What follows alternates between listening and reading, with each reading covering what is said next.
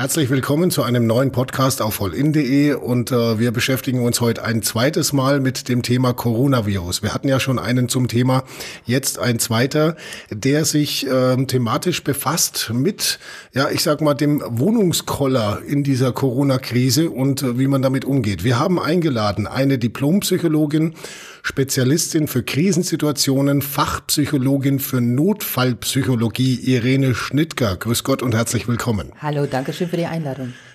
Irene, wir haben uns vorher schon aufs Du geeinigt. Ja. Ähm, das ist aber auch, ich sag mal so, das einzige Vertraute, was man jetzt im Moment noch macht. Also für mich ist es sehr ungewohnt, zum Beispiel meinen Podcast-Gästen nicht die Hand zu geben zur Begrüßung beispielsweise. Mhm. Oder ähm, die an mir vorbei in den Raum zu geleiten oder irgendwie so ganz profane Dinge des täglichen Lebens. Äh, und daran merkt man schon ja auch, dass wir in einer besonderen Situation sind. Woran man es noch merkt, ist, äh, dass viele Leute das anscheinend gerade mit äh, ganz viel Humor kompensieren. Und äh, da würde ich zum Einstieg gerne mal hier meinen Lieblings-Corona-Witz. Äh, Immer her damit. Wenn Chuck Norris niest, kauft das Coronavirus Nudeln und Klopapier. Ist sowas lustig jetzt gerade? Ich verstehe das gerade nicht, aber ich war mal blond. Vielleicht hat das damit zu tun. ähm, ja, es, es geht ja drum um die Hamsterkäufe, Klopapier genau, und so. Genau. Ja, aus okay. psychologischer Sicht sind solche Hamsterkäufe, ich weiß nicht, soll ich einsteigen? Ja, ja gern. wunderbar. Ähm, sind solche Hamsterkäufe natürlich sehr nachvollziehbar und sehr menschlich. Mhm, aber warum ausgerechnet Klopapier? Ja, Konnte mir doch niemand erklären. Darüber ähm, gibt es Hypothesen natürlich, auch unter uns Kollegen. Mhm. Ähm, Klopapier ist etwas, was normalerweise sehr gut zugänglich ist. Wir finden überall Klopapier mhm. in der Tanke, im Supermarkt etc. Klopapier ist ein relativ günstiges Produkt mhm. und man kann es lagern. Das heißt, man kann es unter Umständen auch ein paar Jahre lagern und es bleibt immer noch gut verpackt, ein Klopapier, was man äh, seiner Bestimmung zuführen kann. Also so wie ich das sehe, haben sich manche Leute einen Dreijahresvorrat jetzt daheim hingelegt. Na, wenn man mit drei Jahren auskommt, also ich no. wundere mich da auch sehr. Äh, daran sieht man aber auch, wie irrational diese Situation ist mhm. und wie irrational diese Käufe sind. Also wir haben es in einer, äh, wir sind in einer Zeit, die äh, natürlich Menschen erstmal in eine komplett unsichere und unberechenbare Situation bringt. Wir sind nicht mhm. vorbereitet. Wir konnten uns nicht auf so eine Pandemie vorbereiten mit all den Konsequenzen, die damit in Verbindung stehen. Das bedeutet, wir Menschen haben als erstes natürlich den Reflex äh, der Orientierungslosigkeit. Wir mhm. sind verunsichert und wir wollen, und so ticken wir Menschen alle, wir wollen ganz schnell etwas tun, damit wir wieder auf normal Null kommen, damit wir wieder beruhigt sind. Wir mhm. müssen was tun. Gut, jetzt aber, ich sag mal, aus meinem äh, rudimentären, aus meiner rudimentären äh, Psychologiebildung raus, da kennt man zum Beispiel die Bedürfnispyramide nach Maslow, äh, dass der Mensch also zunächst einmal also seine Grundbedürfnisse gesichert haben möchte. Sag mal, so ganz grob. Da steht jetzt alles Mögliche drin, auch äh, Nahrungsmittel und so weiter, aber da steht eben nicht Klopapier. Das ist das, was es irgendwo ja auch so irrsinnig macht, finde ich, dass da plötzlich komplette Regale, auch die teuersten Papierrollen waren tatsächlich jetzt eine Zeit lang weg aus den Regalen. Und also weiß nicht, ob es dann nicht noch andere Artikel gegeben hätte, die man vorher hätte kaufen sollen, oder? Äh, das macht Nochmal, es ist irrational. Mhm. Ähm, wir sind ja auch nicht in einer bedrohlichen Situation, dass es Engpässe gibt. Mhm. Wir sind weiter versorgt. Also das Material ist da. Die, die Klopapierrollen warten in den Fabriken auch äh, darauf zu uns zu kommen. Es gibt Lieferengpässe, ja, deswegen sind die äh, Regale auch leer. Aber es ist irrational. Es ist ja auch nicht so, dass in jedem Land Klopapier an erster Stelle steht. Ne? Mhm. Ich habe gehört von, von Kollegen aus Frankreich, dass die äh, Käse und äh, Rotwein, glaube ja. ich, bunkern. Ja, andere sagen die, wieder die humoristische Seite äh, Rotwein und Kondome. Ja, wobei, die äh, wobei die Kondomfirmen, glaube ich, auch sagen, auch in Deutschland ist da ein reißender Absatz, gerade der mhm. Großpackungen. Okay. Also da, wobei da äh, sind wir nicht mehr ganz in diesem ganz irrationalen äh, Bereich, denn wir sprechen ja auch noch über die häusliche Situation, mhm. da wo Menschen äh, zu Hause sind äh, mehr als sonst, nicht mehr die Ablenkungen draußen haben, Langeweile haben, äh, erinnert man sich sicherlich auch viel eher wieder auch an das zwischenmenschlich Mögliche Und wenn man dann, wenn Sexualität auch mehr gelebt wird, äh, äh dann auch wieder auf äh, Verhütungsmittel zurückgreift, äh, finde ich das jetzt nicht ganz so irrational. Nee, es ist zumindest mal ein, ein Vernunft, denke. Früher hätte man wahrscheinlich gesagt, wir stehen vor dem nächsten Babyboom. Vielleicht gibt es auch, auch ein paar mehr. Genau, wird es geben, aber wahrscheinlich nicht im Verhältnis, wie früher das vielleicht gewesen mhm. wäre. Das ist ja zumindest ja schon mal etwas. Ja. Ähm, apropos, ähm, der, sagen wir mal, Lagerkoller zu Hause in der Wohnung, man ist zusammen auf engstem Raum. Man kennt's ja so ein bisschen auch als Klischee aus dem Urlaub. Man fährt in Urlaub und äh, sagen wir mal, vor der 18. Autobahnausfahrt spätestens äh, gibt's den ersten richtig fetten Ehekrach, weil man es eigentlich gar nicht so richtig gewohnt ist, längere Zeit tatsächlich zusammen auf demselben Raum zu verbringen. Äh, wie wie äh, sollte man damit umgehen jetzt? Getrennte Schlafzimmer? Ähm oder überhaupt getrennte Zimmer? Oder, oder ist es vielleicht auch eine Möglichkeit, wieder zusammenzufinden? Könnte ja auch sein, ne?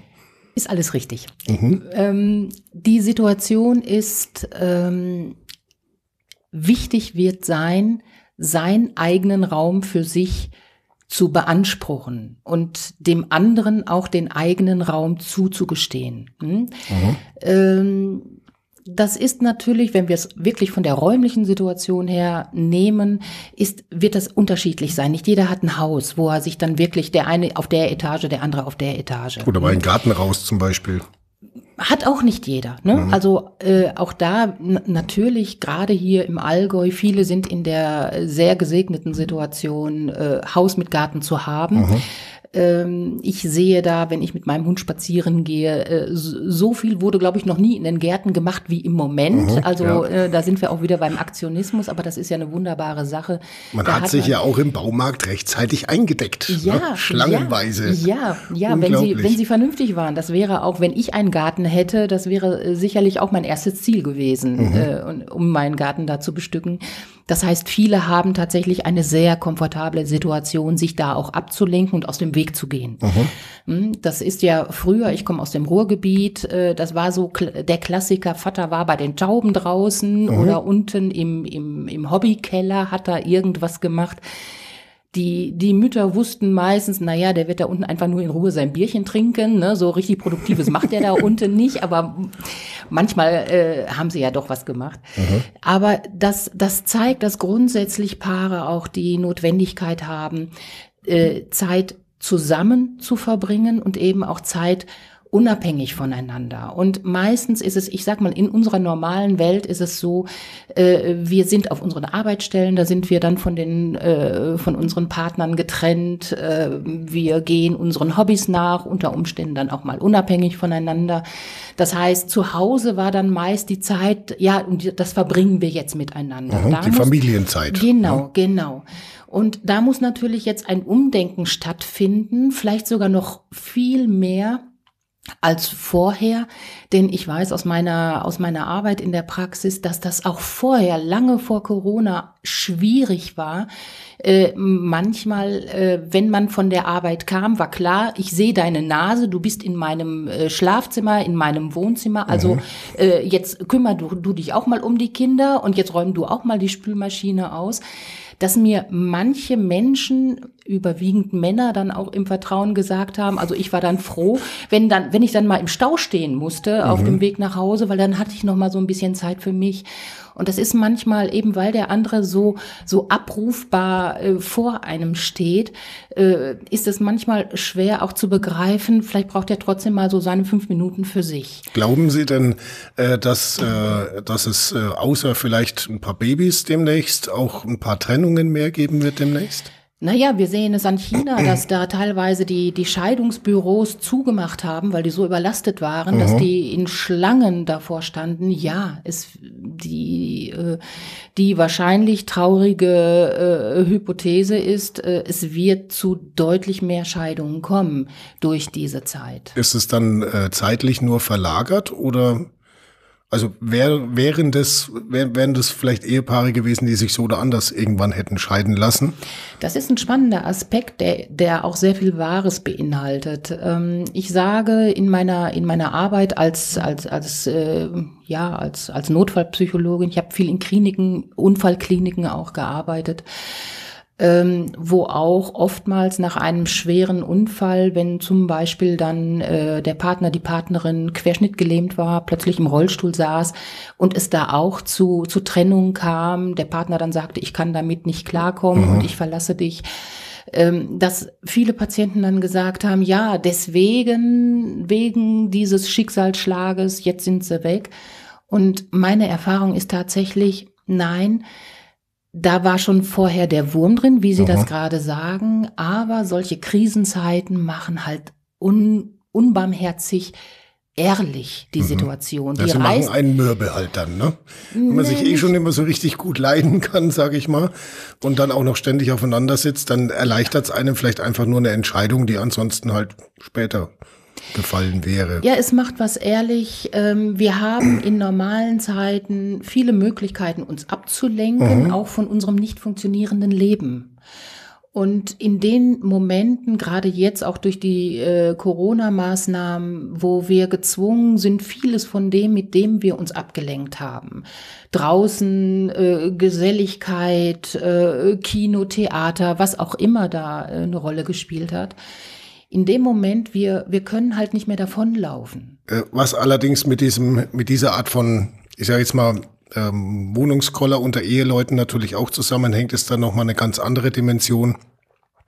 Wenn es um Paare geht, äh, wo es tatsächlich schon vielleicht auch schon längere Zeit nicht mehr funktioniert und natürlich auch, was man sich so überlegt, das Stichwort häusliche Gewalt. Also man mhm. hat da ähm, Bilder im Kopf von, ja gut, es sind halt nun mal meistens die Ehemänner, die dann abends, äh, ich sag mal, betrunken heimkommen und dann ihre äh, ihre Frau schlagen, die Kinder ja, ich misshandeln oder mal kurz. Ja. Es sind in, es sind überwiegend Männer, mhm. aber wir haben bis zu 25 Prozent mittlerweile äh, geschätzt, dass Männer Opfern äh, zu Opfern öffnen, äh, von der häuslichen Gewalt werden. Also das, okay, das dann machen wir es jetzt mal geschlechterunabhängig. Ja. Also einer von beiden kommt eben irgendwann heim, meist oder oft wahrscheinlich auch unter Alkoholeinfluss und ähm, schlägt zu oder misshandelte Kinder. Ähm, und jetzt stellt man sich natürlich vor, dass das dann plötzlich 24 Stunden am Tag ist.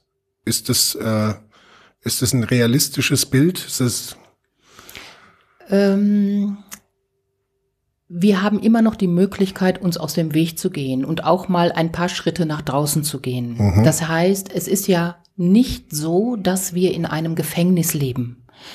Äh, das, das heißt, dass auch belastete Paare, die auch vorher schon belastet waren, ähm, Möglichkeiten haben, auch sich zu schützen und, mhm. und aus dem Haus zu gehen ähm, häusliche Gewalt da, wo sie schon lange vor Corona Teil der Beziehungsstruktur war, wird auch während Corona natürlich sich verstärken, aber mit all den Problemen und Konsequenzen, die es vorher auch schon gegeben hat.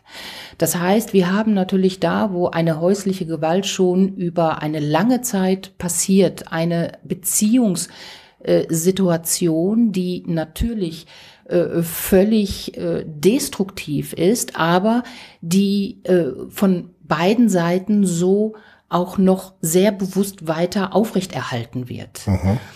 Wir reden hier ähm, in der Regel ja nicht von der häuslichen Gewalt, wo plötzlich eine Situation passiert, etwas Unvorhergesehenes passiert, eine, eine, eine Tätigkeit, Tätigkeit, äh, untereinander, wo dann beide erstmal erschrocken innehalten und sagen, was ist denn da passiert, was haben wir da gemacht? Ja. Sondern es ist ja manchmal eine, äh, eine Dynamik, die schon über Jahre existiert und die natürlich auch unter Corona-Bedingungen weiter existiert und äh, sicherlich auch noch in einer verstärkteren Art und Weise. Ja, es ist eine veränderte Situation und ich könnte mir vorstellen, dass der ich sage jetzt mal, der misshandelte Partner äh, durchaus einen kleinen oder mittleren Schock bekommen haben dürfte, als es geheißen hat, so und jetzt Ausgangsbeschränkung, quasi so nach dem Motto, oh mein Gott, jetzt äh, bin ich mit dieser Person jetzt auch noch 24 Stunden am Tag hier eingesperrt.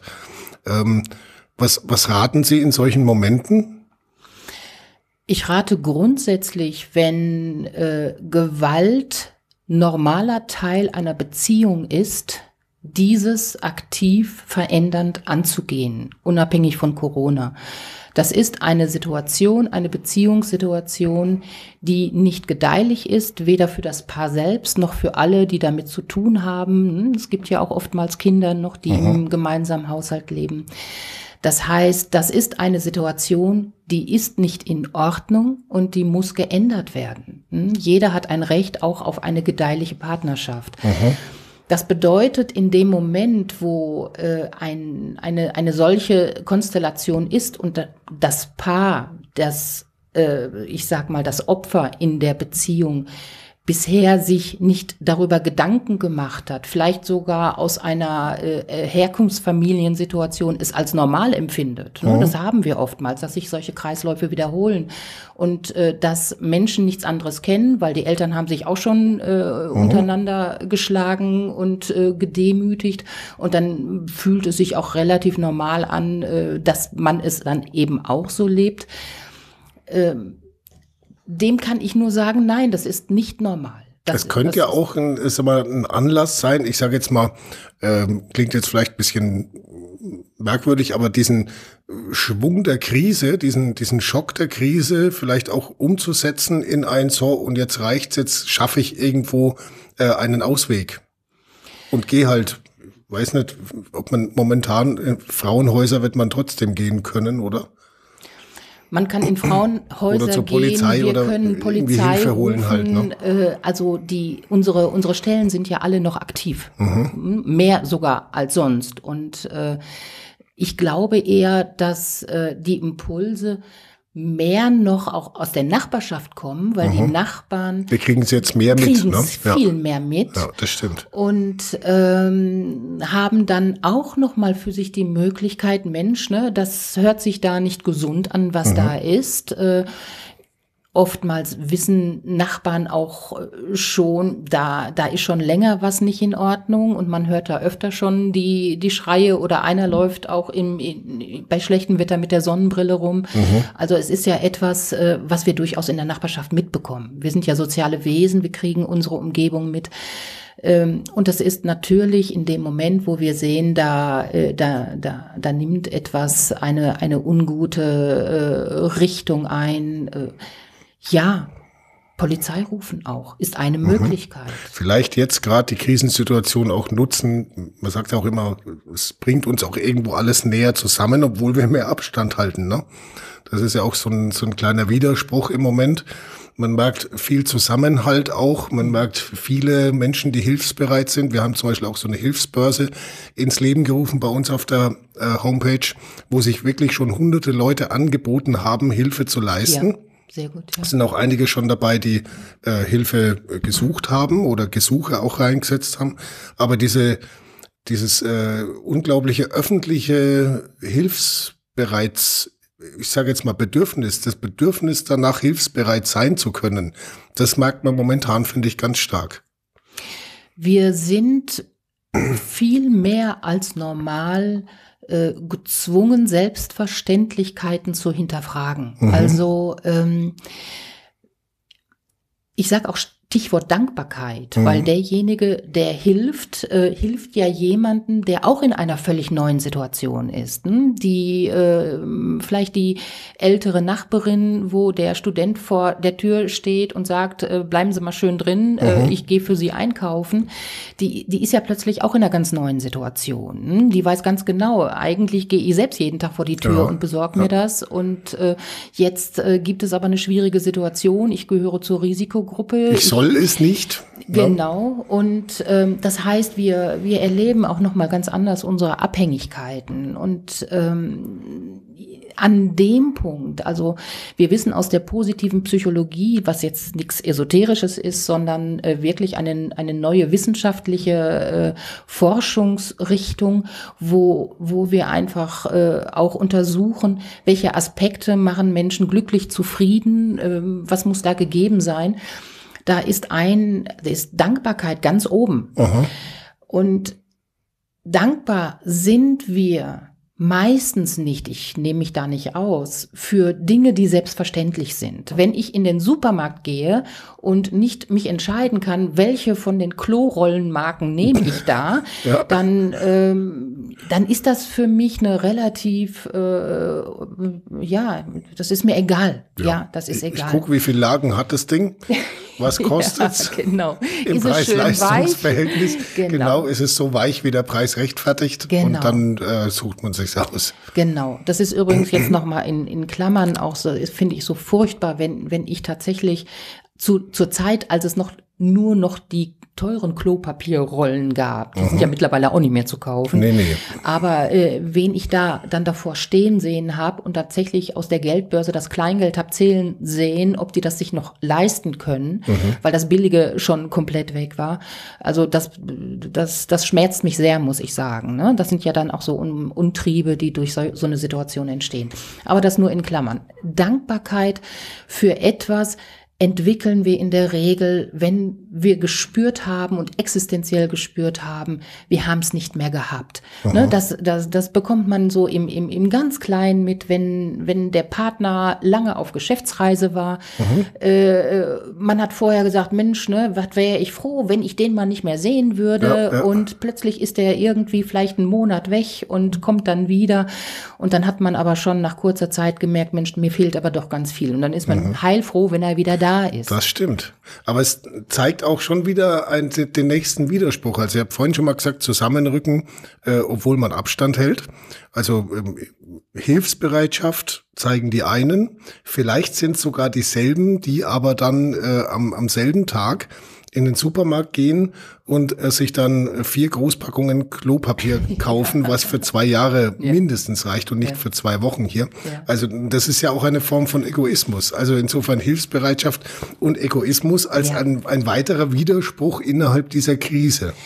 Ich glaube, als Widerspruch erleben wir das oder bewerten wir das, verstehen wir das nur, wenn wir das als zwei unterschiedliche Dinge betrachten.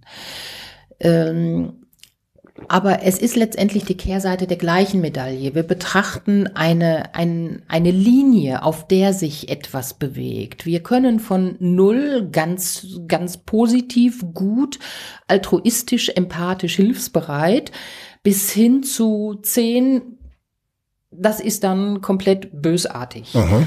Und auf dieser Linie bewegen wir uns und entscheiden jeweils, welche Position auf dieser Linie wir äh, einnehmen. Und es, es ist insofern kein Widerspruch, als dass wir alle uns auf dieser Linie bewegen, zwischen ganz toll und ganz mies. Wir sind, wir, ne, wie, wie Sie das ange jetzt sieht ja. sich egal, wurscht. ähm, wie du das gerade angedeutet hast, wir, wir auf der einen Seite äh, äh, sind wir die Hilfsbereiten und äh, beliefern drei Rentner mit äh, mit Lebensmitteln und äh, oder bieten es zumindest und, mal an, ne? genau, ne? zeigen und, die Bereitschaft dazu. Genau. Und auf der anderen Seite klauen wir dann aus dem aus dem Einkaufskorb dann die die letzte Klopapierrolle dann von dem Nachbarn. Ja, vielleicht ja auch um so viel ihn mitzubunkern, dass wenn er keine mehr hat, dann kann man wieder hilfsbereit hingehen und sagen, da, ich habe ja, noch eine übrig. Wir, wir Menschen sind sowohl gut wie auch böse. Wir mhm. sind Stinkstiefel und Helden. Wir sind das alles. Und es ist, und das ist vielleicht dann auch eine, ja, eine gute, äh, ein, ein, ein, ein guter Aspekt in dem Ganzen. Wir haben meistens auch die Wahl und die Entscheidungsfreiheit, was, welchen, welchen Part von mir will ich da leben? Ähm, es ist ja nicht so, wir haben gerade über häusliche Gewalt gesprochen. Ich weiß aus der Arbeit mit, mit Klienten, dass es durchaus auf beiden Seiten, sowohl auf Opferseite als auch auf Täterseite, ähm, es gibt den Punkt, wo jeder auch versteht, da, da läuft was aus dem Ruder, da läuft was falsch. Und an, an manchen Punkten schlabbert man dann über diesen Punkt drüber weg und macht es dann trotzdem oder lässt es dann trotzdem geschehen. Aber wir alle haben diesen, diesen Moment. Ich, ich kenne keinen Menschen, der, äh, der nicht ein Gewissen hat oder diesen Moment der Gewissensfrage, der Gewissensentscheidung hat. Und wir alle bekommen früher oder später mit bei dem, was wir tun, ob sich das irgendwie richtig anfühlt mhm. oder richtig falsch anfühlt. Ja, man weiß im Prinzip, ob es gut oder böse ist. Ja, das ist in uns Menschen äh, angelegt. Mhm. Und äh, auch von, von Eltern, die ihre Kinder misshandeln. Ich, ich habe stets den Punkt mit denen in der nachfolgenden äh, Aufbereitung äh, äh, entdeckt, wo die, wo die mir gesagt haben, ich, ich habe da zugeschlagen, ich habe in das äh, erschrockene, geschockte äh, äh, Augenblick des Kindes gesehen und, mhm. und habe in dem Moment realisiert, welche Abgründe sich gerade in dem Kind auftun. So dieser Augenblick, der, äh, der, der sagt, du, äh, der, dem ich mein, mein Leben vertraue, du tust mir das mhm. an. Also diesen, diesen Moment, der ist bei allen auf der Erinnerungsplatte, Festplatte eingefroren. Okay. Und äh, von daher, und das ist aber auch. Da kann man nur hoffen, dass solche Momente ihn dann das nächste Mal davon abhalten, oder? Ähm, oder muss er sich erst wieder daran schaffen, um sich daran zu erinnern? Weil das, das man, normalerweise vergisst man solche Blicke nicht, wenn man selber Kinder hat. Die vergisst man nicht. Die, die vergisst man niemals. Äh, aber man kann so leben, dass man nicht stets an die erinnert wird. Ähm, es gibt immer die, die Chance des ersten Males, wo, wo die, die Möglichkeiten, Wege in andere Richtungen, Entscheidungen in andere Richtungen zu bringen, komplett da sind. Mhm. Ähm, mir ist in, in meiner Arbeit nichts Menschliches fremd und ich habe so viele Situationen gehört aus dem Leben, auch von Paaren, wo, wo ich verstehe, dass sich da auch etwas zuspitzt, mhm. wo ich verstehe, dass da plötzlich so ein Knalleffekt entsteht. Das ist durchaus menschlich. Äh, manchmal hat so etwas eine Eigendynamik und dann, äh, dann kommt es zur Explosion und dann ist man eben sehr erschrocken. Aber an dem Punkt, und das macht den Unterschied, äh, haben beide die Möglichkeit zu sagen, stopp. Mhm. Also ähm, ich will das jetzt ungern irgendwie ähm, abwürgendes Thema, äh, sondern ähm, ich vermute mal, wir sollten zum Thema häusliche Gewalt einfach mal einen separaten, ausführlichen Podcast machen. Es wäre jetzt gerade mal so meine Wunschvorstellung, ja. weil das ist ja ein, äh, ein Thema mit einem unglaublichen Tiefgang, ja. ähm, was, äh, was, was an sich schon, ich sage jetzt mal, abendfüllend ist, äh, da einfach mal drüber zu sprechen. Mhm. Ja, Leben ist sehr facettenreich. Ja, das, ja. das ist tatsächlich so. Ja. Und äh, gerade jetzt in dieser Krisensituation mit diesem Coronavirus zeigen sich eben, wie gesagt, auch diese ganzen Widersprüche mit Abstand und Zusammenhalt und aber eben auch die unterschiedlichen Problemlagen im, im Leben von jedem Grad, weil es gibt, glaube ich, niemanden, den das nicht betrifft. Absolut. Die einen, äh, ich sage jetzt mal, leiden darunter, mit ihrem Ehepartner 24 Stunden verbringen zu müssen. Äh, und dann gibt's ja auch noch die große Anzahl derer, die alleine sind und äh, die eben niemanden haben, die sich das dann vielleicht sogar wünschen würden, jemanden zu haben, mit dem sie sich austauschen können. Jetzt haben wir seit ein paar Jahrzehnten ähm, die Entwicklung, dass es immer mehr Single-Haushalte ja. gibt in Deutschland. Äh, was natürlich damit zusammenhängt, gerade in größeren Städten beispielsweise, dass man jederzeit raus kann, man kann in einen Café gehen, mhm. man kann sich mit Leuten treffen, man braucht diese vier Wände äh, mit jemand anders zusammen eigentlich kaum noch, weil man hat ein ganz anderes soziales Leben eigentlich, als es vielleicht früher der Fall war. Und jetzt äh, sitzen dann auch wieder in der Vorstellung äh, die Singles daheim und langweilen sich und haben ihr Smartphone und machen zwar äh, Hausparty über, über irgendwelche Apps oder so, aber das ist nicht dasselbe, oder? Also ich würde erstmal unterscheiden, äh, jemand, der alleine lebt, mhm. ist alleine, aber nicht zwangsläufig einsam. Das, das äh, sind zwei Paar Schuhe. Menschen, die alleine leben, äh, entscheiden das ja oft nach einer äh, eigenen Befindlichkeit, nach mhm. einem eigenen äh, Gefühl von so fühle ich mich am wohlsten. Das heißt, ähm, möglicherweise sind das Menschen, die mit diesem Alleinsein eher besser zurechtkommen als Menschen, die in Familie sind, äh, in dem täglichen Hamsterrad mit äh, Kinder müssen äh, zur Schule und zum Hobby gefahren werden. Das heißt, ich glaube, es ist eher ein Punkt, wie genügsam ist ein Mensch sich. Wenn ein Single jüngeren äh, Alters sich entscheidet, ich möchte alleine leben, kommt der vermutlich eher gut damit klar. Ja. Der kann sich auch, also äh, Internet ist, glaube ich, für viele äh, schon sehr auch eine Alternative für Leben geworden. Mhm. Das, ich glaube, das gilt für uns alle. Wir, ja, ja, ne, wir ja, zappeln da äh, viel äh, länger drin rum. Wenn der Tatort mal schleppt, dann schaut man schnell mal in seine Facebook-Timeline oder bei absolut, Instagram, was absolut. es Neues gibt. Ja, ist, es ist ne, normale ist, Realität, ja, klar. Es ist was anderes bei Menschen, die, äh, die zum Alleinsein äh, äh, gezwungen sind. Mhm. Also ich sag mal Witwen, Witwer.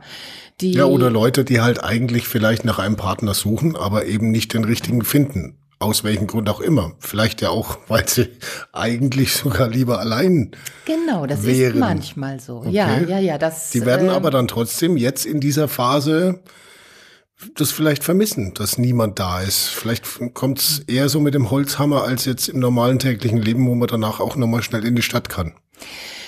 Ja, und das ist eben auch die, die Riesenchance, die wir haben, dass wir ähm, gezwungen sind, äh, Bindung und Beziehung tatsächlich sehr existenziell mal zu erleben und nicht nur im oberflächlichen Äußeren. Mhm. Ähm, wenn, äh, wenn wir in der Lage sind, äh, wenn uns die Decke auf den Kopf fällt, mal eben raus und, und in die Kneipe und an die Theke zu setzen, dann ist da sicherlich dann ein Gefühl von ich bin nicht alleine. Inwieweit da eine, eine Bindungsqualität hintersteht, ist noch mit Fragezeichen wenn ich äh, jetzt mit dieser sozialen Distanzierung gezwungen bin, alleine zu Hause zu sein und mir andere Wege suchen muss, in Beziehung zu treten, dann kann über diese neuen Kanäle eine ganze, ganz andere Form von äh, Bindungsqualität, Beziehungsqualität auch passieren. Mhm. Ähm, ich glaube, dass ein, ein zufälliges, ich gehe raus und treffe Nachbarn äh, an, an, an der Mülltonne und dann ratscht man eine Runde und dann geht man wieder rein, äh, ist nicht so, äh, so, so tief dann äh, prägend, wie wenn jetzt der Nachbar anruft und sagt, hör mal, Frau Müller, Frau Meier, Sie sind doch jetzt allein, ich wollte mal fragen, wie es Ihnen geht. Hm. Ja, das, das hat eine andere ja. Qualität. Das stimmt, ja. Das heißt. Es ist auch viel ehrlicher gemeint, ne? Wenn man sich jetzt normalerweise an der Mülltonne trifft, genau, irgendwo zwischen Mensch genau. und Kind ist aber kalt heute. ja. Und äh, zwischen, ja, morgen wird's wärmer, kommt dann so, und wie geht's? Dann kommt das, ja, ja, passt schon. Ne? Und, und selber, ja, ja, passt äh, ist, ist ja nicht äh, besonders ehrlich gemeint, häufig zumindest. Es ist eine Es ist eine jetzt Formalität. vielleicht ehrlicher gerade. Genau, ne? es ist eine Formalität, es ist ein Ritual, das man so macht. Man sagt Guten Tag und auf Wiedersehen. Mhm. Äh, man fragt, wie geht's dir? Und vielleicht interessiert es einen gar nicht. Man fragt's halt. Ne? Das äh, erleben ja häufig dann Menschen, äh, wenn man fragt, wie geht's dir? Und der bleibt dann stehen und mhm. sagt, ja, also das und das läuft nicht gut und an der Stelle. Und dann merkt man schnell, das wollte ich gar nicht hören. Hm? Das heißt jetzt, es, es macht ehrlich, wie ich gerade sagte, die Situation im Guten wie im Schlechten. Das heißt, das, was nicht funktioniert hat, äh, ist da und äh, das, was plötzlich nicht selbstverständlich passiert. Eben der Nachbar ruft an und fragt, hör mal, kann ich was für dich tun? Und mhm. hm, wie geht's dir? Sollen wir eine Runde quatschen? Ähm, das ist ja etwas, womit wir dann auch nicht rechnen und was dann umso mehr auch einen Effekt bei uns hat. Was ist dann aber in solchen Fällen, im Moment hat jeder mit sich selber auch zu tun, wenn jetzt jemand tatsächlich alleinstehend ist und niemand ruft an? Ähm, also, Gibt's ja auch, ne? Äh, es gibt, glaube ich, so einen Buchtitel, Niemand ist eine Insel ähm, oder, oder ein Film. Ich, ich meine, äh, im Normalfall würde ich sagen, ja, hör mal, wenn du telefonieren willst, dann ruf halt an. Mhm. Ne? Aber das ist, glaube ich, jetzt dann trotzdem noch mal eine andere Situation. Äh, Gerade jetzt, wo man ans, ans Haus mehr oder weniger gefesselt ist und äh, sich dann äh, auch denkt, ja, Mensch, äh, die haben alle ja auch ihre eigenen Probleme. Wenn ich da, wenn ich da jetzt auch noch anrufe, vielleicht störe ich ja oder so. Ja, zu viel Denken ist manchmal von Nachteil. Ähm, ich glaube, an der Stelle äh, sollten wir tatsächlich unseren äh, Impulsen nachgeben, weil der andere kann dann immer noch sagen, hör mal, ruf's gerade ungünstig mhm. an oder ich habe gerade was anderes im Kopf. Mhm. Meine Freunde wissen ganz genau, äh, es kann sein, dass die mich abends anrufen und ich habe überhaupt keine Lust mehr zu sprechen, weil ich den ganzen Tag in meiner Arbeit viel gesprochen habe und mich auf andere fokussiert habe, dass ich dann mal so für mich sein möchte. Dann wissen die aber auch, dann sage ich ja mal, lass mich heute in Ruhe, ne? Ruf irgendwann in ein paar Wochen wieder an. Ähm, das heißt, äh, es geht auch um Verantwortung übernehmen. Ich habe ja gerade gesagt, äh, jeder hat die Entscheidung auch, was tue ich jetzt, ne? welchem negativen oder positiven Impuls gebe ich danach. Und wir haben da auch die äh, letztendlich die Verantwortung nur für das, was wir tun. Und der andere, unser Gegenüber, hat die Verantwortung für das, was er dann auch zulässt. Das bedeutet, ich kann natürlich jeden anrufen, wenn es gerade äh, eine blöde Zeit ist, dann kann der sagen, hör mal, ist gerade blöd. Hm. Wobei das trotzdem auch wieder, ich sage jetzt mal, Leute betrifft, die tatsächlich ein soziales Geflecht um sich rum haben. Es gibt ja auch noch mal anders, um da mal in eine Dimension vielleicht einzusteigen, wo man sich jetzt äh, nicht auf Anhieb Gedanken machen würde. Aber wir hatten zum Beispiel auch schon, wir haben schon Videos gemacht, beispielsweise mit Wärmestuben, wo wir dann gehört haben, dass da gibt's Menschen, für die ist die Wärmestube die einzige ja. Anlaufstelle, die ja. sie haben in, in ihrem ganzen Leben. Ja. So, die Wärmestube hat von denen keine Handynummer. Warum nicht? Weil die kein Handy haben. Also, wo die wohnen, ne, die sind halt jeden Tag da und dann sitzen sie da acht, neun Stunden in der Wärmestube und dann gehen sie wieder heim, mhm. wo auch immer das ist. Und das sind ja eigentlich dann jetzt momentan zumindest Menschen, wo Wärmestuben auch geschlossen sind, äh, die komplett verloren sind, oder? Also niemand ist also, komplett verloren. Die ähm, oder die sich vielleicht verloren fühlen, um ja, es mal so zu formulieren. Ja, das ist, genau, genau. Es, es geht viel auch um, um das Fühlen, was vielleicht nicht mit der Realität in Einklang ist. Du sprichst da verschiedene äh, Situationen an. Der äh, möglicherweise der Obdachlose, der plötzlich äh, völlig ohne, ohne Halt, ohne Struktur ist, weil Wärmestuben oder mhm. äh, die, die Hilfsangebote äh, derzeit gecancelt sind. Aber auch da, ich habe, äh, war das in Leipzig, als ähm, als äh, die Bürger dann äh, Tüten mit Hilfsmaterial äh, an Zäune gehängt haben, äh, wo jeder sich bedienen konnte, der dann Essen brauchte etc. Das hilft natürlich nur punktuell, aber mhm. es es gibt eben den Impuls, man denkt an mich. Mhm. Vielleicht jetzt nicht ja, an mich persönlich, ja. weil man jetzt äh, Otto Müller nicht kennt, aber äh, äh, Menschen wie mich sind trotzdem auf, den, auf dem Radar. Und mhm. da sind Menschen, die sich immer noch verantwortlich fühlen und, und sich kümmern. Und das, das macht ja auch schon ganz viel. Also Hilfsbereitschaft und Beziehung hat so viele Gesichter. Die müssen nicht immer persönlich sein, die müssen nicht immer vis-à-vis -vis sein. Mhm. Nur wir haben natürlich, äh, wenn wir in unserem kleinen Leben, äh, in dem kleinen Radius, in dem wir uns verantwortlich bewegen, haben wir ganz viele Möglichkeiten, jeder von uns. Mhm. Ähm, und das heißt, ähm, wir können auf den Nachbarn schauen. Wir wissen doch ganz genau in unseren, in unseren Häusern, wer da nicht rein und rauskommt, wer sich da immer auch verbunkert. Mhm. Da kann man dann auch mal einen äh, vielleicht eine Schokolade vor die Tür legen mit einem mit einem netten Zettel, äh, denk an sie, hoffe, ihnen Aha. geht's gut. Ja, das stimmt, ja. Das sind diese kleinen Momente. Wir haben so viele Möglichkeiten, etwas zu tun. Das große Ganze, was da passiert, äh, welche Maßnahmen da äh, noch passieren werden oder wie lange das dauert äh, das große Ganze werden wir alle nicht verändern können. Das, das läuft. Bestimmt, ja. ne? Aber wir haben alle auf unserer kleinen äh, Scholle, auf der wir uns bewegen, hat jeder einzelne von uns Einflussmöglichkeiten, Dinge etwas anzupacken, verändern zu können.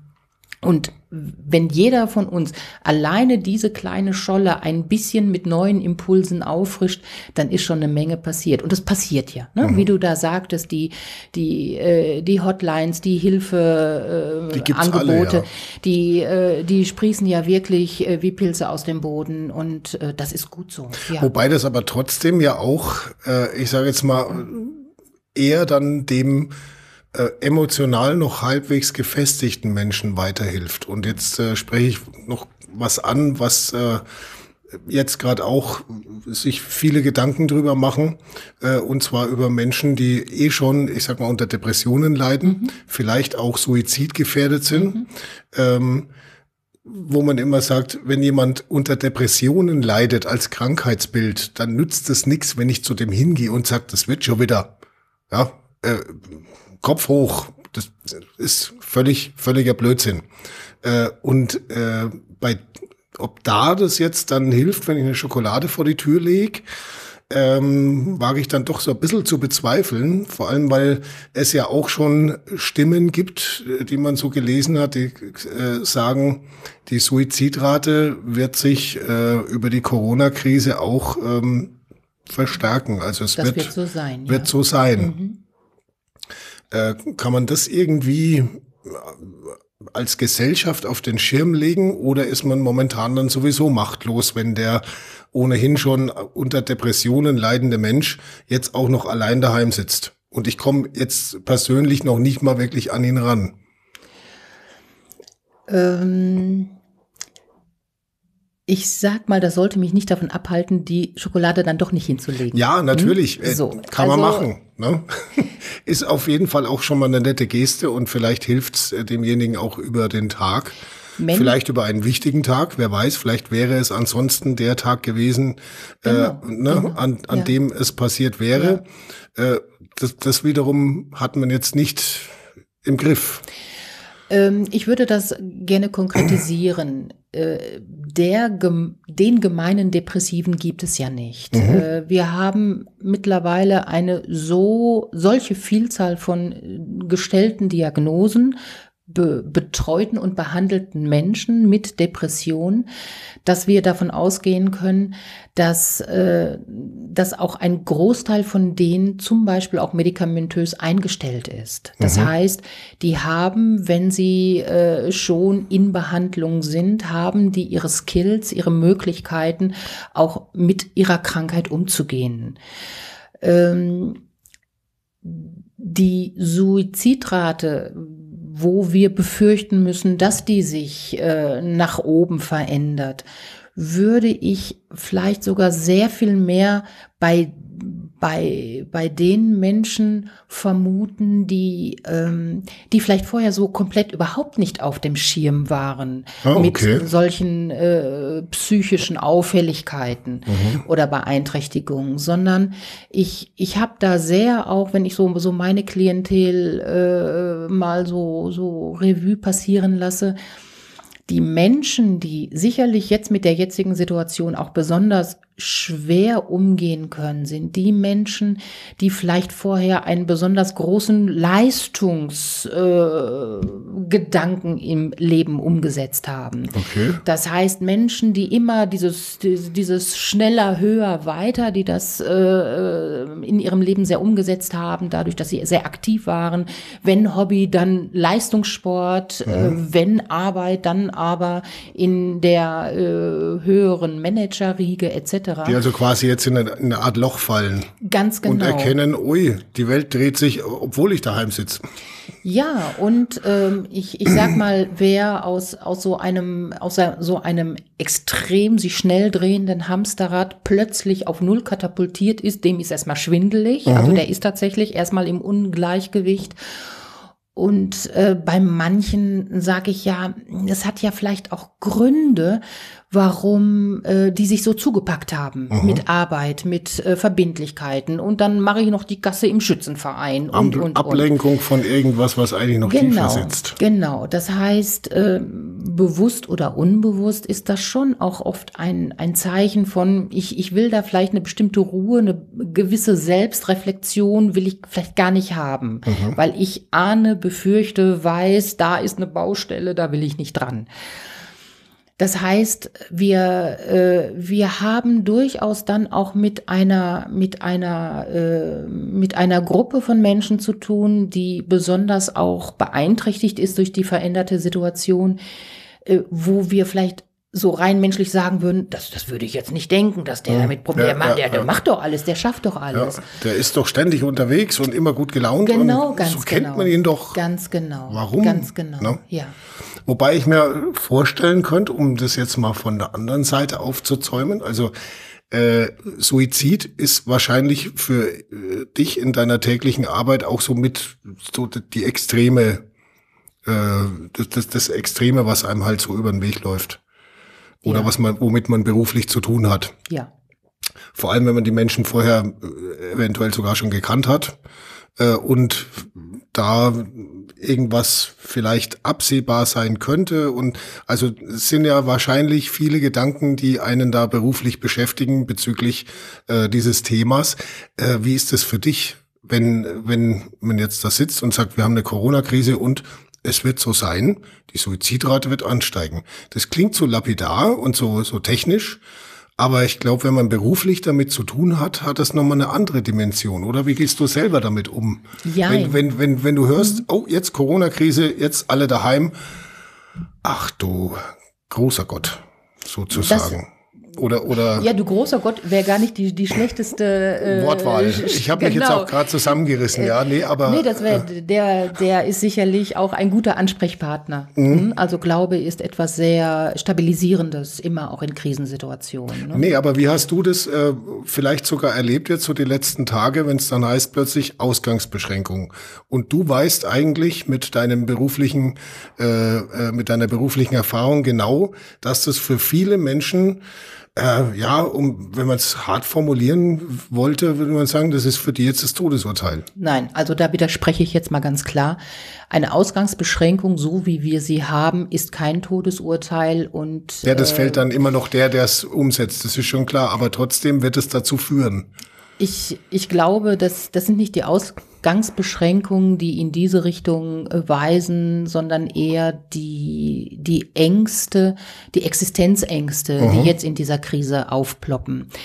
Ähm, da sehe ich die größte Gefahr im Moment, dass Menschen, die, ähm, die sich sehr sicher fühlten auf ihrer Arbeitsstelle, sehr sicher fühlten, ja, und dann verdiene ich das und das Geld und wenn Aha. ich dann in Rente gehe, dann kriege ich das, die so mittendrin sind, äh, vielleicht von der Hand in den Mund leben, für die Familie, noch ein Häuschen abbezahlen, äh, wie auch immer, dass erstmal schlagartig da eine Situation ist, die, äh, äh die, die, die, die ein absolutes absolutes Horrorgefühl auslöst. Äh, jetzt, äh, jetzt öffnet sich der Boden unter uns. Ich würde es trotzdem gern wissen. Wie ist es für dich als Notfallpsychologin, dieser Gedanke? Der Gedanke ist wie für alle Menschen auch etwas sehr Abstraktes. Okay. Und was ich für mich sehr persönlich gucke, ist, dass meine Scholle, auf der ich meine Praxis habe, auf der ich beruflich tätig bin, aber auch privat und als Mensch tätig bin, dass ich auf meiner Scholle meinen Beitrag dazu leiste. Das heißt, Menschen, mit denen ich in Kontakt komme, privat oder beruflich, die ich auf meiner Scholle nebenan sehe und vielleicht vermute, da läuft was aus dem Ruder, da müsste ich auch mal so als Nachbarin mal hingucken. Ähm, da weiß ich um meine Einflussmöglichkeiten. Mhm.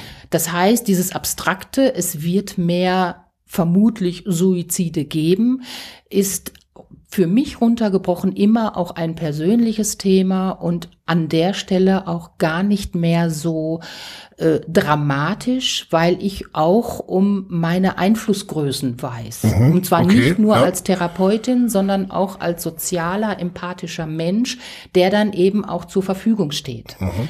Kommt da äh, quasi dieser, da gibt's diesen dreiteiligen Spruch, wie war der noch? Meine Mutter sagt den ganz gern äh, mit diesem ähm, Herr, gib mir die Kraft, äh, Dinge ja, zu ändern, die ich ändern kann. Der, ähm, ich, genau. Oder ja, nee, also ähm, daher hat's meine, ich glaube, also meine Mutter hat's jetzt nicht von anonymen Alkoholikern. Äh, äh, ist, glaube ich, Teil eines Gebets auch. Also gib mir die Kraft, die Dinge zu ändern, die ich ändern kann gib mir die äh, Geduld, die Dinge zu ertragen, die ich nicht ändern kann, und gib mir die Weisheit, Weisheit beides von anderen zu unterscheiden. Sehr wohl, ja. Na, und ja. das muss man, glaube ich, dann jetzt gerade, wenn man das beruflich so intensiv macht, dann in solchen Zeiten erst recht. Gell? Also in meiner Arbeit, die, die ich ja schon viele Jahre tue, habe ich bei allen Klienten, Patienten, bei all den Situationen, Problemhintergründen, die ich kennengelernt habe. Und da waren teilweise wirklich äh, sprachlos machende Schicksale darunter, mhm. die zu bearbeiten waren. Ich habe kein einziges Mal erlebt, dass es nicht ein Weiter gab, nicht eine Lösung gab, und nicht auch ein Weg in etwas wieder entspannteres, freudvolleres gab. Mhm. Ähm, deswegen bin ich mit solchen, ähm, ich lasse mich da von solchen dramatischen Headlines nicht so ähm, ins Boxhorn jagen. Okay. Ähm, ja gut, man hat vielleicht auch irgendwo den dann doch den, ich sage jetzt mal professionellen Abstand dazu, oder? Ähm, man hat einen professionellen Abstand, aber das würde ich gar nicht mal so als Faktor bei dieser Situation betrachten. Wenn ein Mensch in einer in einer verzweifelten, hoffnungslosen Situation ist oder sich darin fühlt, mhm. Dann ist es ja so, dass wir in dem Moment, wo wir äh, spüren, fühlen, die, die Welle kracht da gerade über unserem äh, Kopf äh, drüber weg. Wir können ja keinen klaren Gedanken mehr fassen. Das heißt, wir sehen die Situation nicht, wie sie wirklich ist. Wir sehen die Realität nicht, sondern wir stecken in diesem Gefühl fest. Und dieses Gefühl ist furchtbar. Mhm. Also wer diese verzweifelten Momente schon mal im Ansatz selbst erlebt hat, ich glaube, die meisten Menschen kennen schwarz schwarze Momente im Leben, das ist furchtbar. Und wenn man da drin festhängt, äh, dann äh, ja, und alleine ist, mhm. dann ist manchmal äh, der Ausweg hin in Richtung, ich möchte das so nicht mehr erleben. Die Menschen wollen in der Regel nicht sterben, aber mhm. die wollen eine ungute Situation beenden. Ja. Also die ungute Situation das Leben quasi ist ja dann eine empfundene längere Situation. Es ist ein Gefühl, es ist nur ein Gefühl, ja. was, äh, was keiner Realität entspricht. Äh, wir haben in der Regel in, in, in diesen verzweifelten Momenten auch jetzt Menschen, die sich in, diesen, in, in dieser verzweifelten Situation empfinden, äh, weil entweder Kurzarbeit ansteht, weil eine mhm. Kündigung ja, ins Haus ja, geflattert ja, ist, weil die Miete nicht mehr bezahlt werden kann. Das ist ja, das ist ja eine Katastrophe erstmal. Das ist ja auch eine schwierige Situation. Das ist eine Realität. Mhm. Die Realität ist aber nicht für uns zumindest hier in Deutschland, dass, äh, dass wir dann tatsächlich im nächsten Monat alle auf der Straße landen, sondern es, äh, da, da wird ja auch eine, eine Situation entstehen. Viele äh, Vermieter äh, verzichten mittlerweile auf ihre Monatsmieten ja, ja. Äh, und wollen die, die Mieter nicht weiter belasten. Es werden Hilfesysteme anlaufen. Das wird passieren. Ne? Vielleicht nicht so schnell, wie sich das mancher wünscht, aber es wird ja passieren. Wir, wir sind hier immer noch auch, wir haben ein gutes Sicherheitsnetz in, also so viele finanzielle Existenzen, wie man das befürchtet, wird es vielleicht dann am Ende gar nicht kosten. Es, es wird, äh, es wird sicherlich Veränderungen oftmals niemals mhm. geben, aber wir werden immer noch auch in, in einem Sicherheitsnetz aufgefangen. Das heißt, das, was jetzt auch an, an, an brachialer Existenzangst äh, Menschen überkommt, ist, wenn man es äh, wenn es wirklich äh, runterbricht, es passiert etwas Unerwünschtes vielleicht in manchen Fällen, ja, aber wir werden nicht verhungern. Ja. Wir werden nicht erfrieren. Das heißt, die Realität wird immer noch eine geordnete sein. Tröstlich auch vielleicht der Gedanke, es gab bisher keine Krise auf der Welt, die nicht irgendwann vorbei war. Es wird vorbeigehen und no. es wird gut vorbeigehen und wir werden noch gestärkter äh, aus dieser Krise hervorgehen. Das heißt, die Paare, die das gut überstehen. Mhm. Das war ja unser Anfangspunkt. Den, wird so schnell auch in der Zukunft nichts mehr äh, um die Ohren äh, fliegen. Da würde ich gerne mal schnell noch einhaken im um die Ohren fliegen. Ähm, und zwar gibt's ja jetzt auch viele Familien, die zu Hause, ich sage jetzt mal, rumhängen mit, weiß ich, drei Kindern irgendwo zwischen äh, Grundschulalter und was am schlimmsten ja ist, Teenager, äh, wo, wo dann irgendwann das letzte Brettspiel gespielt ist. Und äh, Kinder sind ja alle das unterschiedlich. Ja, äh, Kinder sind alle unterschiedlich. Da gibt's also ja. die etwas lebhafteren und die etwas ja. äh, ruhigeren und so weiter. Ich sage jetzt mal, bei einer Familie mit drei Kindern ist die Wahrscheinlichkeit, dass mindestens Extrem, eins ja. dabei ist, was einen anstrengt, egal in welchem Alter, doch relativ hoch. Dann hätte ich jetzt gerne den alles äh, entscheidenden Ratschlag für Eltern mit Kindern, wie sie diese Zeit halbwegs schadlos überstehen, ohne dass Dinge durch die Gegend fliegen. Ich glaube, wenn ich diese, diese alles überstrahlende Ratschläge hätte, dann würde ich jetzt nicht hier sitzen, sondern irgendwo schon mit vielen Millionen auf einer eigenen Südseeinsel. Ähm, Immer locker bleiben. Ja, da wären wir dann bei dem ähm, äh, bei der äh, bei der Zuckerstückchen-Mentalität. Mhm. Ähm, was ich grundsätzlich auch meinen Freundinnen, die auch Kinder in dem Alter haben, äh, was ich beobachte und denen dann auch rate. Ähm, sie sind ja äh, äh jetzt auch als Familie, als, als Eltern und in ihrem Erziehungsverhalten auf sich zurückgeschmissen. Mhm. Vorher hat ganz viel die Schule gemacht oder ja, die ja. Kindergärtnerin und dann war, ne? Das ist ja auch, und, was viele Lehrer zum Beispiel beklagen, dass äh, viele Eltern heutzutage offenbar den Erziehungsauftrag abgeben an die Schule.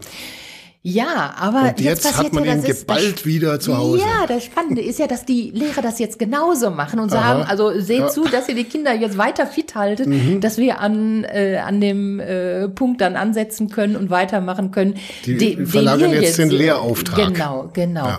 Das heißt, daran sieht man, äh, äh, das ist keine Einbahnstraße und mhm. je nach Situation geht das natürlich in beide Richtungen.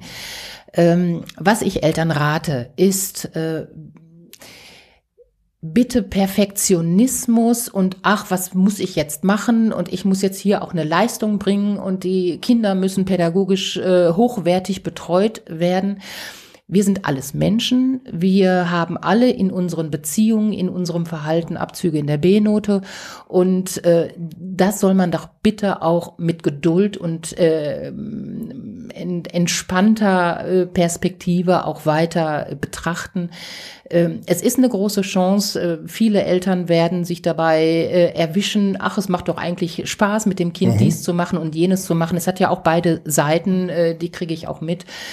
Ähm, wenn äh, Kinder äh, beschäftigt werden müssen, äh, dann kann man sich auch an dem orientieren, was da jetzt auch äh, gut möglich ist. Und ich sag mal, wer vorher öfter mal sein Kind vorm Fernseher geparkt hat, der muss jetzt nicht äh, damit aufhören. Damit aufhören. Ja. Okay.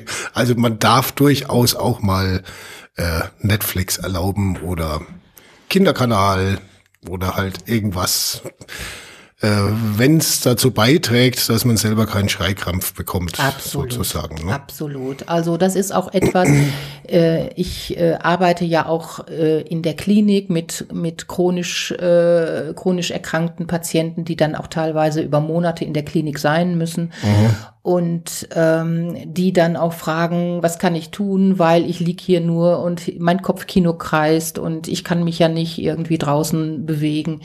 Es ist auch völlig in Ordnung, sich abzulenken. Natürlich äh, bin ich, äh, bin, empfehle ich grundsätzlich nicht, äh, sich durch das Programm, Fernsehprogramm zu zeppen. Ne? Mhm. Es gibt tatsächlich, ich gucke jetzt nicht so viel Fernsehen, aber ähm, es, es ist nicht sehr gedeihlich. Aber in diesen Situationen, ja, natürlich. Ablenken mhm. ist auch völlig in Ordnung und manches im Fernsehen ist ja auch in Ordnung. Das stimmt allerdings.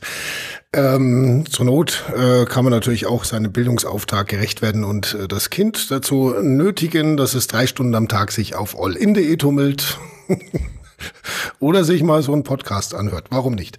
Ähm, Einen Aspekt hätte ich jetzt noch an dieser Corona-Krise, der sich auch wieder zeigt. Wir haben selber jeden Tag damit eigentlich zu tun, auch ähm, weil man es äh, einfach auch wahrnimmt im, im Umfeld.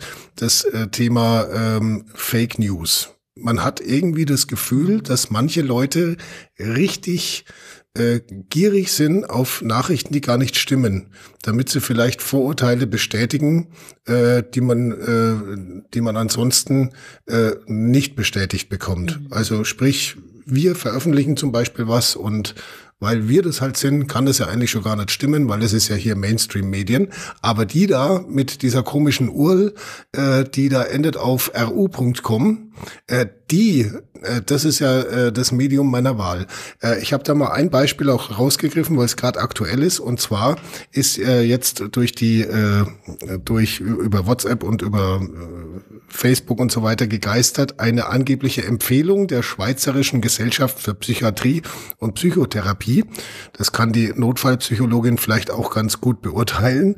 Äh, die angeblich äh, folgende Empfehlung rausgebracht haben, liebe Mitbürgerinnen und Mitbürger, dass sie in der Quarantäne mit ihren Tieren, Pflanzen oder Haushaltsgeräten reden, ist völlig normal.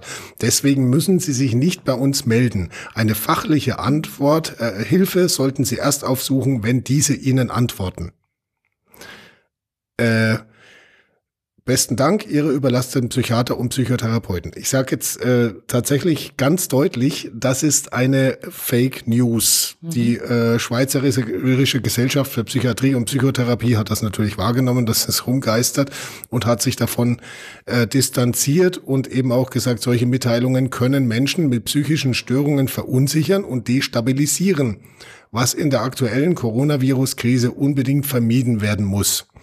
Ähm, und da hat man aber eben den Eindruck, auch wenn das jetzt sogar noch halbwegs lustig klingt, aber äh, dass, dass viele geradezu nach sowas gieren. Woher kommt sowas?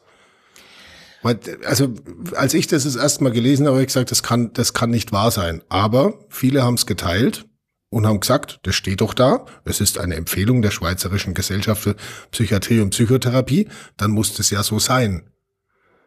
Also irgendwo ähm, ist die Welt momentan wie verrückt auf Fake News und auf irgendwelche Dinge, die eigentlich gar nicht stimmen können, wenn man zweimal drüber nachdenkt.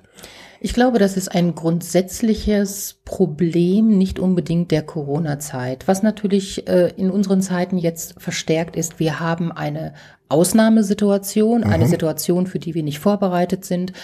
Und wir, wir gieren nach Informationen. Das heißt, äh, wenn ich jetzt google, was ist jetzt Hintergrund Pandemie oder was kann passieren oder wo kommt das her, dann, äh, dann kommen automatisch, schmeißt mir Google auch solche, solche Seiten wahrscheinlich mhm. raus. Ähm, das ist, also es gibt verschiedene Punkte daran. Das ist, es gibt nicht nur einen Punkt, der das so erklären kann. Äh, Wobei, das, das muss ich jetzt an dieser Stelle sagen, Google da eigentlich schon relativ gut funktioniert sogar.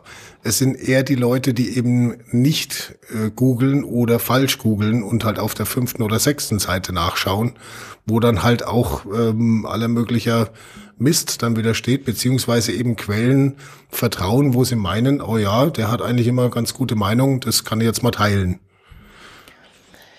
Ähm, also der Punkt, wir alle wollen Informationen haben. Mhm. Hm? Wir sind in einer unsicheren Lebenssituation und Unsicherheit bekämpft man durch Information. Das ist ja erstmal grundsätzlich gut, ne? dass uns dann äh, sowohl äh, er, erstunken und erlogene äh, Information als auch eine sachbezogene Information in, ins Mailfach flattert das, das können wir erstmal als Nicht-Experten äh, äh, vielleicht noch mit einem gesunden Menschenverstand, aber grundsätzlich nicht gut unterscheiden. Hm? Wir, wir, wir nehmen erstmal ungefiltert alles an. Also, äh, dass uns solche Fake News äh, ins Haus flattern, dass, äh, oder wir uns damit beschäftigen, ist, glaube ich, jetzt gar nicht mal so sehr das Problem. Ähm, die Frage ist immer, äh, warum äh, warum wollen wir äh, so gefüttert werden. Mhm, genau. Hm?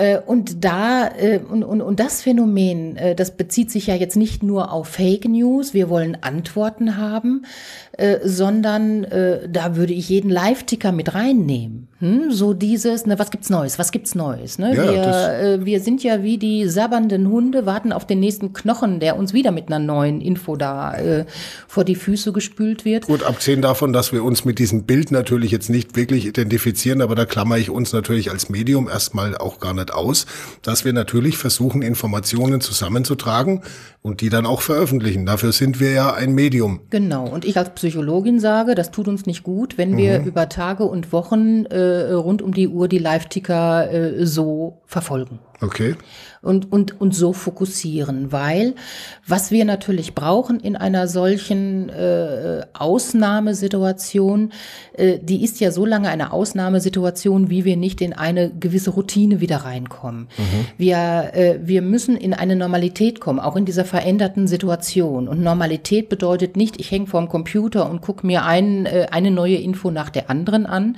sei es im Live-Ticker oder äh, sei es äh, mit anderen News, sondern äh, ich fange wieder an, auf meiner kleinen Scholle ein, ein normales Leben aufzubauen, auch unter diesen veränderten Kontextbedingungen. Mhm.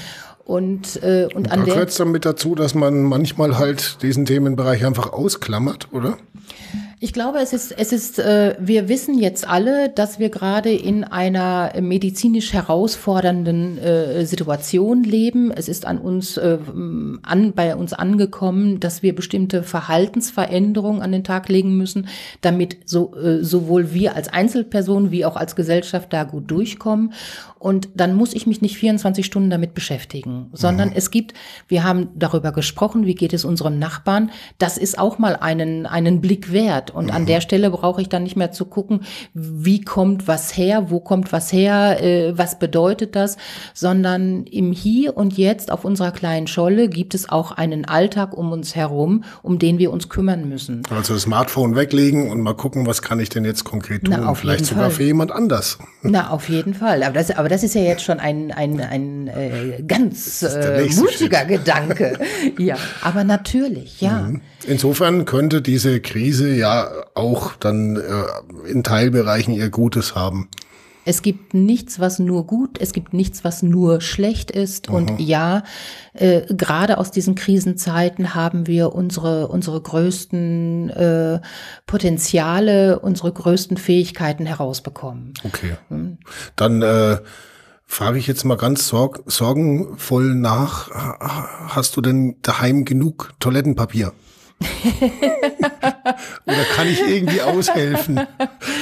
Also äh, ich sag nicht nein. Wenn du mir gleich eine Klorolle mitgeben willst, würde ich die tatsächlich nehmen. Schauen wir mal, was wir übrig haben. äh, nee, wie, wie ist es ansonsten jetzt so bei dir die Zeit? Wie verbringst du das so? Also ich habe einige sehr positive Aspekte. Ich bin äh, normalerweise sehr, sehr rege in Deutschland unterwegs, mhm. beruflich. Das ist jetzt äh, sehr reduziert. Das heißt, ich bin äh, viel länger an einem Ort, als ich das gewohnt bin. Das äh, finde ich sehr, sehr angenehm. Okay. Ähm, da das meiste über Homeoffice läuft, ähm, äh, genieße ich, dass ich mal eine Stunde länger schlafen kann, dass ich es mir dann so einteilen kann. Also ich habe da einige äh, positive Effekte. Naja, als Notfallpsychologin ist man in der Regel äh, nicht oft äh, gebraucht als Expertin und in solchen, in solchen Situationen sind wir Notfallexperten natürlich auch so ein bisschen Kriegsgewinnler, hm, weil dann genau ja, diese Expertise äh, gebraucht wird. Mhm, die einen haben halt weniger Arbeit, die anderen genau, haben dreimal so, so viel das. wie vorher. Ne? So ist das, ja. Ähm, ansonsten, ich äh, wie du das gerade auch schon gesagt hast, äh, es trifft jeden. Ich äh, bin im Moment noch äh, sehr auf normal Null und weiß das, was äh, positiv anders ist, durchaus auch zu schätzen. Ähm, ich hoffe auch für mich, dass die Situation nicht so lange andauert, dass ich noch an anderen Stellen mir einen Plan B überlegen muss. Aber ich weiß, dass ich ihn dann auch rauskriege, diesen okay. Plan B. Gut. Dann wünsche ich uns einfach mal, dass wir alle diese Krise möglichst unbeschadet überstehen. Ja. Und äh, was darf, auch, darf ich noch ja, ein, ein, also was ich auch wichtig finde, weil wir haben ja durchaus auch über die Menschen gesprochen, die keinen haben und mhm. vielleicht auch äh, nicht so gerne die Tür aufmachen, die wir vielleicht so auch über, über dieses Medium jetzt erreichen können. Ähm, es gibt so viele Kollegen von meiner Zunft, die Online-Telefonberatung anbieten. Rund um die Uhr ist die Telefonseelsorge ansprechbar. Also der, die, der nächste Mensch, der nur für, für einen da ist, zuhört und auch gut beraten kann, ist tatsächlich nur einen kostenlosen Anruf entfernt. Mhm. Ja, das ist vielleicht nochmal ein ganz guter Hinweis am Schluss für alle, die wirklich sagen, Mensch, mir geht's gerade schlecht, es gibt Hilfsangebote. Ja. Und die kann man gerade in solchen Zeiten auch ganz äh, ungeniert annehmen. Ja. Jawohl. Und ich weiß von Kollegen aus der Telefonseelsorge, die haben ihr Angebot komplett hochgefahren. Mhm. Also da, da sind Menschen für sie da rund um die Uhr. Wunderbar. Dann würde ich das Ganze jetzt gerne beenden mit äh, einem Spruch, den man auch ständig immer zuhört, wenn man Leute trifft und verabschiedet und so weiter. Aber man hat das Gefühl, gerade jetzt, seit zwei Wochen ungefähr, ist er so ehrlich gemeint untereinander wie noch nie zuvor äh, und sagt, Dankeschön, ja. bleib gesund. Danke, wünsche ich dir auch.